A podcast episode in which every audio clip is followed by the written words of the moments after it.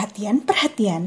Panggilan kepada para penjual mie tek-tek keliling, Abang Cuan Ki yang biasa nangkring di perempatan gang rumah Pak RT pukul 21 waktu Indonesia Barat, Bapak kumis yang suka jualan wedang ronde juita malam tanpa potongan roti tawar, si Neng Galis yang masih jualan seblak malam hot jeletot, sampingnya juga tidak terlewat abang cilok bumbu kacang yang topinya mirip koboi.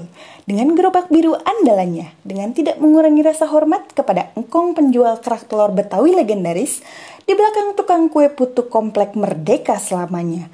Dilanjut dengan abang tukang nasi goreng ikan teri sambal terasi dengan topping potongan mentimun dan tomat iris yang dipetik dari kebun tetangganya sendiri yang tukang sayur keliling setiap pagi pukul 7.30.